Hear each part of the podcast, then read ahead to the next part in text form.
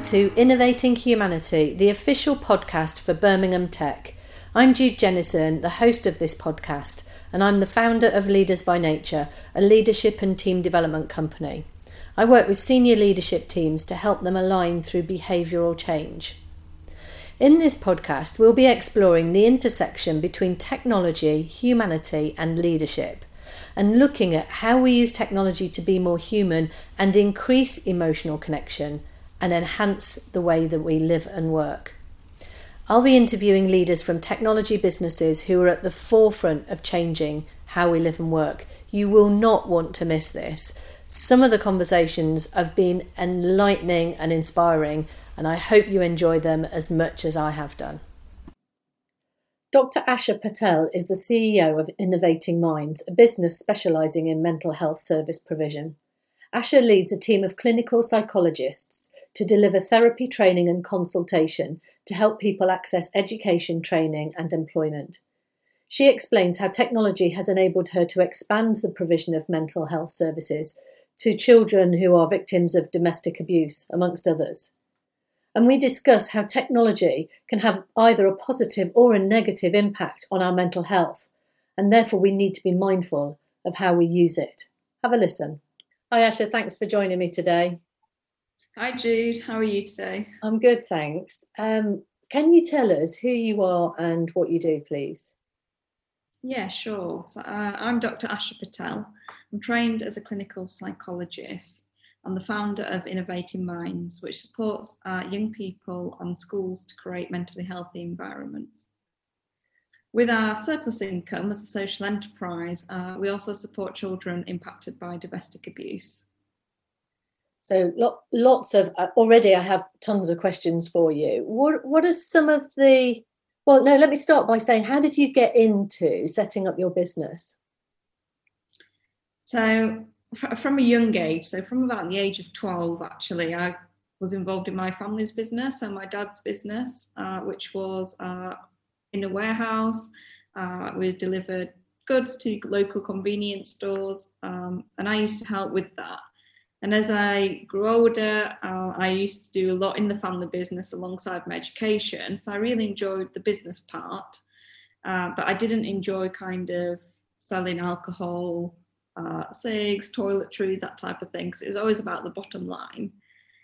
But I read a book called Paul uh, by Paul Britton, The Jigsaw Man, and I was so fascinated in actually forensic mental health. So I used to want to be a profiler uh, for criminals. So I went off to uni to study psychology and criminology. Um, and along that journey, I uh, became a psychologist, uh, a clinical psychologist working with high profile murderers and sex offenders. And within about 12 to 18 months, I started to notice that a lot of their stories were about childhood difficulties and I was probably work, working with them when it was too late. Uh, so a lot of my job was about assessing risk. Are they safe to be in the public? Can we rehabilitate them? Can they be stepped down into less secure environments? So I had the idea of uh, innovating minds to use the model we used in healthcare, a therapeutic model, and transfer it into the educational sector. So to change the culture within schools so children could access early intervention so the mental health didn't deteriorate to a point of exclusion. Um, so that's what I did. I just went with an idea, had the idea a year before, but just didn't have the confidence to take that leap of faith. And actually, I quite enjoyed that stable job and do my job nine to five, going home, um, having a regular income. Um, and I sold my house, and the house I was going to buy fell through. So I decided to invest some money in myself, see what happened for a year. If it didn't work, I thought I'll just go back into a job. Uh, and here I am nearly five years later. Wow, what a story. So, in terms of what, what your business does, Innovating Minds, tell, tell me like what does a what does a day look like? Day in the life of Innovating Minds. So um, more recently, because of COVID, my day uh, is filled with uh, a project coordinator job, an admin job, marketing, uh, finance. So I've been juggling quite a lot recently because of the uh, unexpected, I guess, increase uh, in need for our services. Um, so we haven't been able to recruit fast enough, uh, and it's also tested our systems. So a lot of the team at the moment, uh, some are uh, started face-to-face work uh, with delivering therapy. So we offer a program for people that are at risk of being unemployed or who are unemployed. They've got low-level mental health difficulties. So they're working uh, across some geographical areas to um, support them uh, access work again. Um, a lot of my other team members are liaising with schools trying to find out what they need and whether uh, the products and services that we offer uh, is a good match for them. We're also offering lots of free training as well at the moment, so webinars. Uh, there's been a spike in child to parent violence and domestic abuse, um, so we're supporting a lot of um, people in school settings, in healthcare settings, in community settings, uh, understand more about um, those things and what they can do so our day is varied uh, and yeah, pressured by lots of different things going on. Yeah.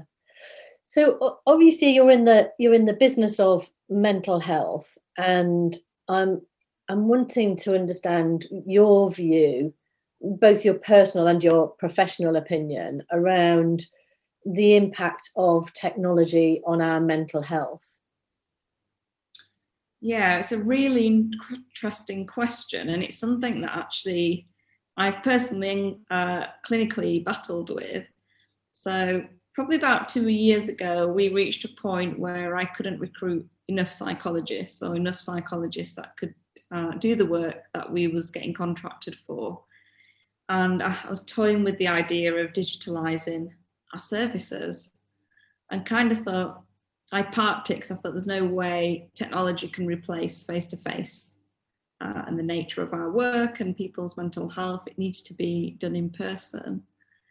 Um, but as time progressed and people was asking for more, what we found actually people were more open to the idea. Um, and I think it's all about balance. Um, so we wrote an article for um, Virgin Flight magazine and basically, it was all about screen time and this balance, and particularly with children and for adults, of screen time can be good, it can be helpful. There's lots of good resources online. Uh, some are free to access, some people are paying for them. Actually, it's helping them sleep, or it's helping them to do mindfulness, or it's helping them to access um, self help. So we've actually found there's a, there's quite a split, and I think it depends on you as a person to understand your relationship with technology. So personally, for me, when I set up Innovating Minds, I had a really bad relationship with social media and my phone. I used to wake up in the middle of the night to check my Twitter and my emails and kind of try and do it on the sly, so that type of thing. So I think it really depends on on how disciplined you are, but also it can be as a leader as well. It can be quite easy and tempting to just ha- just to have a look, and particularly when you're a startup, there's a lot going on. You're managing everything yourself. Um, your relationship with technology can become quite unhealthy, which then starts to impact uh, your mood. So I noticed it was impacting my mood. It impacts relationships because you're not really paying attention to those around you. Um, so it starts to, this little device can easily then start to take over uh, other things. So I noticed when I was cooking, I was on my phone. So you're not mindfully doing one thing at mm. one time. Um, so, and I think things like emails and the automation process, uh, as we've digitalized our service, that automation process actually started to impact me more because everything was so there instantly and you used to i think now as customers consumers uh, generally in society technology is given things so instantly mm. so my patients now it's like well I, I, want it now i want it yesterday uh, because we're so used to being able to access information or apps or whatever it is book things online so quickly um, things like amazon and stuff like that so think it changes our own habits as well and our expectations. And that's where that's getting that fine balance between technology being good for your mental health, but also can be quite detrimental as well. Um, clinically, do you think when when we first started using, I mean, obviously we've used technology for years, but it's grown exponential in in its use in the last five to ten, hasn't it? Do, do you think it's come up upon us without us realizing that it, it can be almost addictive, can't it? And and our behavior then becomes addictive. And and yet we haven't always everyone knows that drugs are addictive and alcohol's addictive and gambling's addictive so we we understand the risks around those things whereas with technology it was initially designed to make our lives easier and and it's turned into something that is driving us rather than us driving it. Does does it require a more conscious behavior from us as human beings now to interact with it on a more conscious level so that we're we're in control of how we use it? It's really interesting and i i guess there's two things here. People only make products develop products based on customer needs and kind of so you see a lot of apps that are built in um, rewards or make it all flashy and colourful so it engages you. So they're also the marketing of it is quite enticing uh, to do that. But probably, yes, we didn't really truly understand what technology would do later down uh, to people's mental health. Is that because there wasn't much awareness or there's a lot of stigma and mental health wasn't really looked at, it wasn't treated the same as physical health? Mm. difficulties. So what we know with drugs and alcohol is the impact it has on your physical health, and it is quite uh, in your face when you've got uh, an alcohol problem, drug addiction. You can clearly physically see the impact, and yes, there is an emotional component driving it. But what people first see is that physical mm. state. Mm. Whereas technology, because it's meant it can impact your mental health, you still look the same. Nobody would know that I was waking up at night and checking my social media. Mm. Nobody would know that throughout the day. So I think us as society, because we, we haven't paid uh, attention to mental health, it's always come secondary. Uh, it's trying to increase now. Um, so people are starting to become more aware. But then also, if you look at the current situation, you can't go to a restaurant without using your phone because you've got to order everything on your phone. Yeah. So you have to have your phone at the side of you to order your food and that. So yes, we're becoming more aware of it, but the reality is the systems, even to queue to get in a shop, you need a phone to join the queue. Um, so as much as people say you need to be careful with it, the reality is if you don't have a phone or a device with you, you can't function uh, properly in society. Um, we're going towards cash using cashless and using your watch and other smart devices to pay. Mm. So that means your phone to be with you all the time. It's not an option now to. I used to leave my phone behind if we went for a meal or something. Actually, that to do that now is uh, inconvenient unless you're with somebody that has a device. Um, and of course, you just leave it with you. It flashes up with something. You're going to look at it. Yeah, it's very compelling, isn't it? That whole flash of or bring you know bring something up. And there's always that fear of missing out isn't there? Of and it and it really takes us away from being present in the moment and and connecting in the moment. Because if you're sat if you're sat in a restaurant with somebody and your phone's constantly flashing and you, even if even if it's just a split second it takes you away it's taking you away from that relationship isn't it yeah and people have argued, particularly within uh, business, do you have a work phone and a personal phone? Is, is that a way to help you manage your screen time uh, and also your work life balance? Mm. For me, I, I struggle to manage one phone, never either somebody's going to lose out here, either my family and my friends, because I'm not going to carry the phone or uh, work. so I guess yeah, some people do have two phones to try and uh, separate that, but then you see people carrying two phones around with them. So actually, mm. working. Does it work? I'm not really sure. I'm not convinced no. it. Does. No, I'm not convinced it does. And and and our lives are much more integrated as well because, as you say, we don't we don't necessarily switch off. We don't start at nine and finish at five. And I think there's some real benefits to that in that you know I can go and walk walk the dog for an hour in the middle of the day because I know that you know I can carry my phone. If there's something urgent I can deal with it. But actually most things can wait an hour. Most things not everything. So, so so there are some benefits of not working 9 to 5 and being able to go for a run in the middle of the day or I sound like I'm doing things all day long don't I? But yeah but it's just it gives us that flexibility doesn't it? What what's the um I don't know if there are some studies around or whether you have any knowledge around what's the impact on our mental health of having our lives and our work much more integrated than than having very clear boundaries of it's nine to five work and then it's five to nine the following morning of of home life. Are, uh, are there any studies? Is that something that's come up in your work? Um, studies wise, I've not seen anything come out uh, recently what we have seen is, uh, I guess, particularly uh, the younger generation, so your um, 16 to 24 year olds, um, that for them, particularly if somebody is quite isolated and already got uh, pre existing mental health difficulties, then actually a mobile phone can give them connection into the, into the social world so they're engaging with somebody even though it's not face to face, it has helped people to connect and engage with people. So loneliness is reduced, for example. Mm. What we know about loneliness, it can increase risk of depression. Um, so for some people who or, or maybe struggle with social anxiety, actually find it more easier to engage uh, through technology.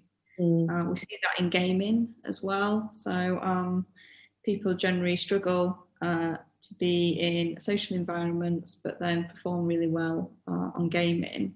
Now, the difficulty with that is addiction. So they have introduced gaming addiction, for example, and set up clinics to help people who have got addiction uh, with gaming. And I guess it it's another way as a coping strategy uh, to cope with emotional distress. Mm. Uh, and it's an unhealthy or unhelpful coping strategy, but it serves a function. Um, and people, I'd say, um, like working mums, for example, being able to have that flexibility that they can work uh, maybe when the baby's asleep, or like you say, after five o'clock or in the evening or something, that's opened up opportunities for for people who need to work more flexible. Um, so I sometimes send emails quite late at night and somebody will reply saying, Oh, I can't believe you're still working. And my response is, Well, I make work work around me. Mm. So yes, I might be working at bizarre hours. But I think as well as society, we've moved away from this mentality that you only work between nine to five. Mm. Because technology has allowed us to work more flexible. So before I remember when I started uh, my first job as a clinical psychologist, we worked nine to five. And in that office, there was a culture where, well, if you finished at five, either you've not got enough work or you're not dedicated to your job. So you wouldn't know it's home time at five o'clock. So everybody's still sat there. Mm. And I kind of thought, oh, this is not this is not good. So I started to leave at five and ended the culture was shifting to say, well, actually, work smarter, not harder. Yeah. And that's what technology has allowed us to do. So even at Innovating Minds, we've digitalized a lot of our processes. We've got rid of pen and paper and sending paper application forms and stuff like that. Everything now is because it, it takes less time mm. and it mm. doesn't mean we're doing stuff. Um, it's more so, efficient. And so again, where, where it where it brings me is back to it's it's not it's not technology per se that creates the disconnection or the connection. It's how we use it and and how we use it more mindfully and more consciously so that it's actually benefiting us because what i'm hearing is it's it's resolving issues of loneliness and isolation in some cases but then the the double-edged sword of that is it then creates um you know whether it's addiction or or whatever. So it, it it always comes back to who do we need to be as human beings to have the discipline to to use it for our own benefit rather than to our detriment. Do you, do you think do you think that then discipline is something that and specifically related to technology do you think that's something that we should be starting to instill in people at a, at a younger age yeah definitely we need to teach uh, children and adults because is what's happening is and we, you see this a lot you'll go to restaurants or um, you'll go to like friends houses and stuff and whatever and, and children are sat eating dinner for example with the ipad and now it's become the thing where well my children don't eat if i don't have the ipad on uh, on youtube kids or whatever it is mm. and that's then actually some of those interpersonal skills that we all grew up with of having to talk to strangers or request items at a restaurant or something children are struggling to do that They're struggling to those social skills those soft skills that we all employ for no longer exist or very rarely exist. So when even I've noticed it when we're employing, employ somebody uh, quite young in the uh, younger generation, the personal skills in terms of greeting people, being able to have a general chit chat conversation, they struggle with that. It's um, ironic, isn't it, that that like my my generation had to be taught how to use technology, what I'm hearing is the the younger generation are needing to be taught how to be more human. Yeah, exactly. the irony of that is quite frightening, really. Yeah, and that's where people are struggling, and that's what we see an increase in social anxiety, for example, and children transitioning into school is very difficult. Whereas before, uh, maybe wasn't paying attention to it, but school transition was wasn't made into such a big thing that we needed to support and do. Whereas children now, that those transition points are risk factors for children developing mental health difficulties. Right. Uh, so I think people, children, uh, young people coming into education, uh, into employment, for example, it takes a good few months for them to feel settled into a team. Like anybody else, it does, but I feel like they need more nurturing and support and it's that personability side of things that you, you can't teach in the sense that I can't give you a book to be personal and human. Mm. It's either people pick up on a vibe and people judge people as soon as they see them, really. And if you come across quite cold or uncomfortable around people, automatically somebody's going to shut down. And in the nature of the work that we do, and probably you do, there has to be that connection and that engagement with somebody quite quickly because mm. they need to feel that they trust you and what you're doing. Um, so, and that is, as you say, that's not something you learn from a, a book or or online. It's it's um it's a felt experience, isn't it? It's we we learn how to connect through experience rather than and and I I read something a, a few years ago about mothers who are breastfeeding are often now on their phone and so they're not creating eye contact with the with a child while they're breastfeeding because their their attention is on the iphone because you, you know they and so they're they're not teaching from that really early age the power of eye to eye and and human connection which is quite quite disturbing really for our future isn't it what yeah. What what should we be doing? What should we be doing so that we can use technology more consciously? Because I don't I don't just want to be doom and gloom because I think there's some real there's some real benefits to technology. And I, and I know and, and I'll, I'll ask you about this in a moment because I know that you've been using technology to reach more people. So so there is there is some real really strong benefits of it. But but what should we be doing so that we don't lose that skill of being human Oh, so I think I think for us and for me, what I've noticed it's it's a blended approach. It's technology and face to face. Technology can't replace face to face. I think people's perceptions of technology is that well, we just eradicate face to face, and generally it's driven by because it's it's more cost effective, so it makes it cheaper for us as a consumer uh, because we've got rid of that staff salary, but for example. Um, and I also think it's about raising the awareness children and adults, everybody's guilty of it. It's not just our younger generation. Uh, we're the same. Uh, like you gave the example of pa- uh, parents on phones uh, around children. Um, so I think it is that raising awareness of it um, and get that understanding of the long-term impact it can have and things that you're missing out on. The difficulty is is that is that rewarding enough for somebody because it's not tangible. So we're talking about it, but I can't show it to you. Mm. Uh, whereas something else, like people know the risk of alcohol or smoking, for example, because I can show you a set of lungs of what before and after looks like. With technology and screen addiction and all that type of thing, I can't physically show it to you. Mm. Um, it makes it difficult for people to comprehend a concept, I guess. Yeah. Uh, and what's difficult about mental health because you can't see it. People might talk about their experiences, but does it is it enough for people to start changing the way they live?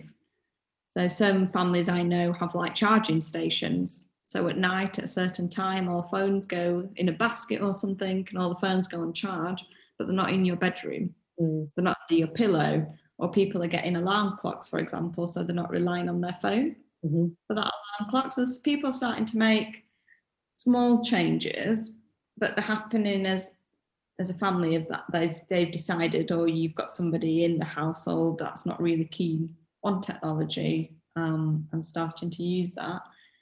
But even parents are struggling. I constantly hear um, if parents are trying to put in um, like screen time uh, access at a certain time and then the phone shuts off.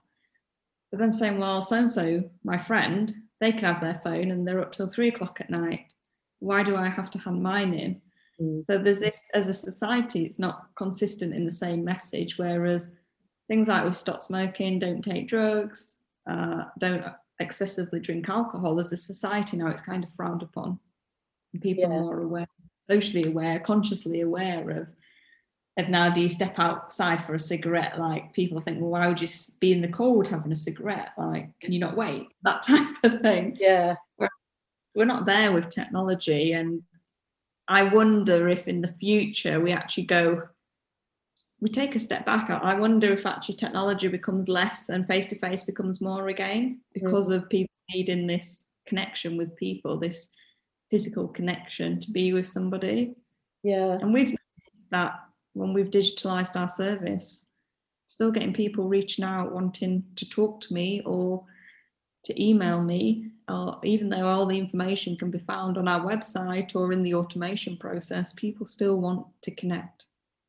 There's a there's a desire for it and, I, and i'm certainly seeing that at the moment with with my work in that quite often during obviously during the lockdown people's only interaction outside of the home with the exception of perhaps going to the supermarket has been through technology. And what I found is because my work is with a herd of horses in a field, and not to go into, into that, but when people walk through my gate, I'm often the first person they've seen in the last six months outside of the home. And that sense of connection that they feel face to face with me and then also with my horses the shifts that are being created as a result of that are profound because people have been starved of that personal connection. And and I think we think we've had it through technology and we've had it to a point but not as you say not to the same way as face to face so I think it's about maybe it's just about having the conversations and raising the awareness around it so that we all start to find our own balance with it because it's different for everybody isn't it?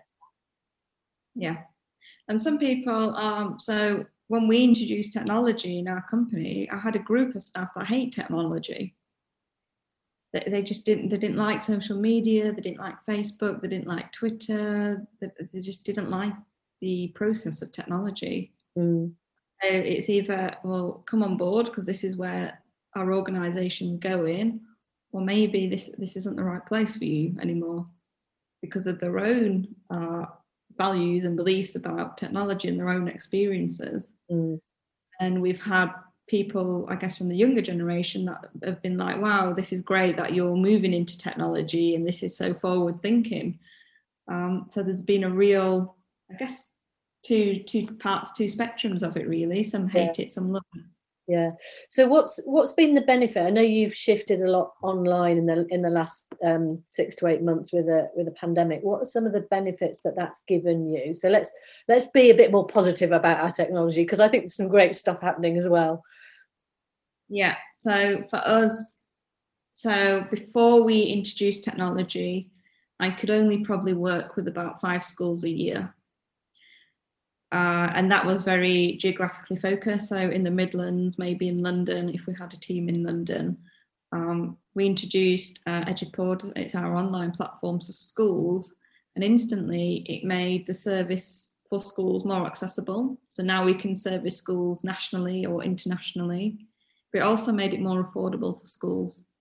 So for us, the impact, the social impact of creating more mentally healthy schools massively increased. We were already within two months working with uh, over 40 schools. Um, and we've got licenses secured for over 100 schools, for example. So technology has allowed schools to access us and us to access schools. So now it makes it more affordable for schools to access professionals, psychologists, Whereas before, they never had the resource to financially because mm. it was too expensive to go in one day a week, an actual psychologist, and half the time people won't be available because of teaching or whatever's going on. So for us, it's it's massively increased accessibility uh, and affordability, and then as a result of that, scaling our impact. We recently uh, brought out we support children impacted by domestic abuse and we had our own program where children were coming to us uh, in birmingham. And we started this in 2016 but what happened was we couldn't meet demand for service so by session two i had a waiting list of 40 kids wow. and we was doing this based on if we've got some spare resource we'll run three groups a year but naturally siblings uh, they can't go on the same group. So your waiting list extends massively just by taking on a new family. So what technologies has allowed us to do is to train other people to deliver our program so children can access this nationally. So within space of three months, we've trained, uh, we've signed up over 100 people going through from West Midlands Police, the fire service, social workers, early health workers, teachers, so they don't need to be professionals, but they've been able to access our training and access our clinical support because we're doing it digitally. So it makes it more affordable for them. It makes it more deliverable from us in that we're not looking for venues or having to get a certain number of bums on seats to make it viable to go ahead. So again, it's helped us massively because it's encouraged people to use technology mm. as a way to access support and training. Yeah. So fantastic. So it sounds like you're, as a result of that, you're reaching, you're able to reach so many more people and have so much, you know, a much bigger impact on the on the mental health. Asha, thank you so much for your time. It's been fascinating to talk to you. I think you're doing some of the most important work on the planet. So I wish you every success with your business. Great. Thank you, Jude. I'm left thinking that it's about choice. How we use technology determines our experience of it.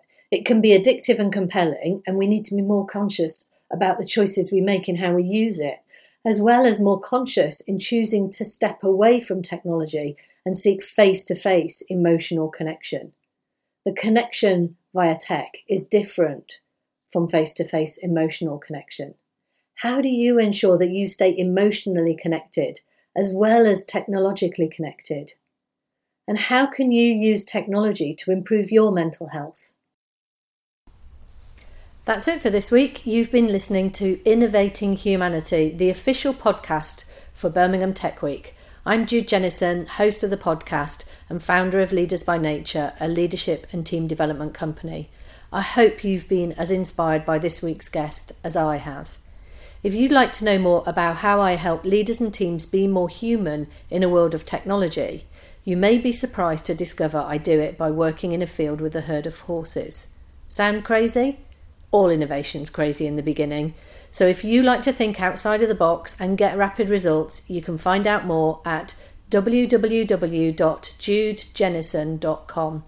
And if you'd like to find out more about the exciting technology scene in Birmingham, hop onto the Birmingham Tech website at www.birminghamtechweek.com. Until next time, that's it from me, Jude Jennison, the official podcast partner for Birmingham Tech.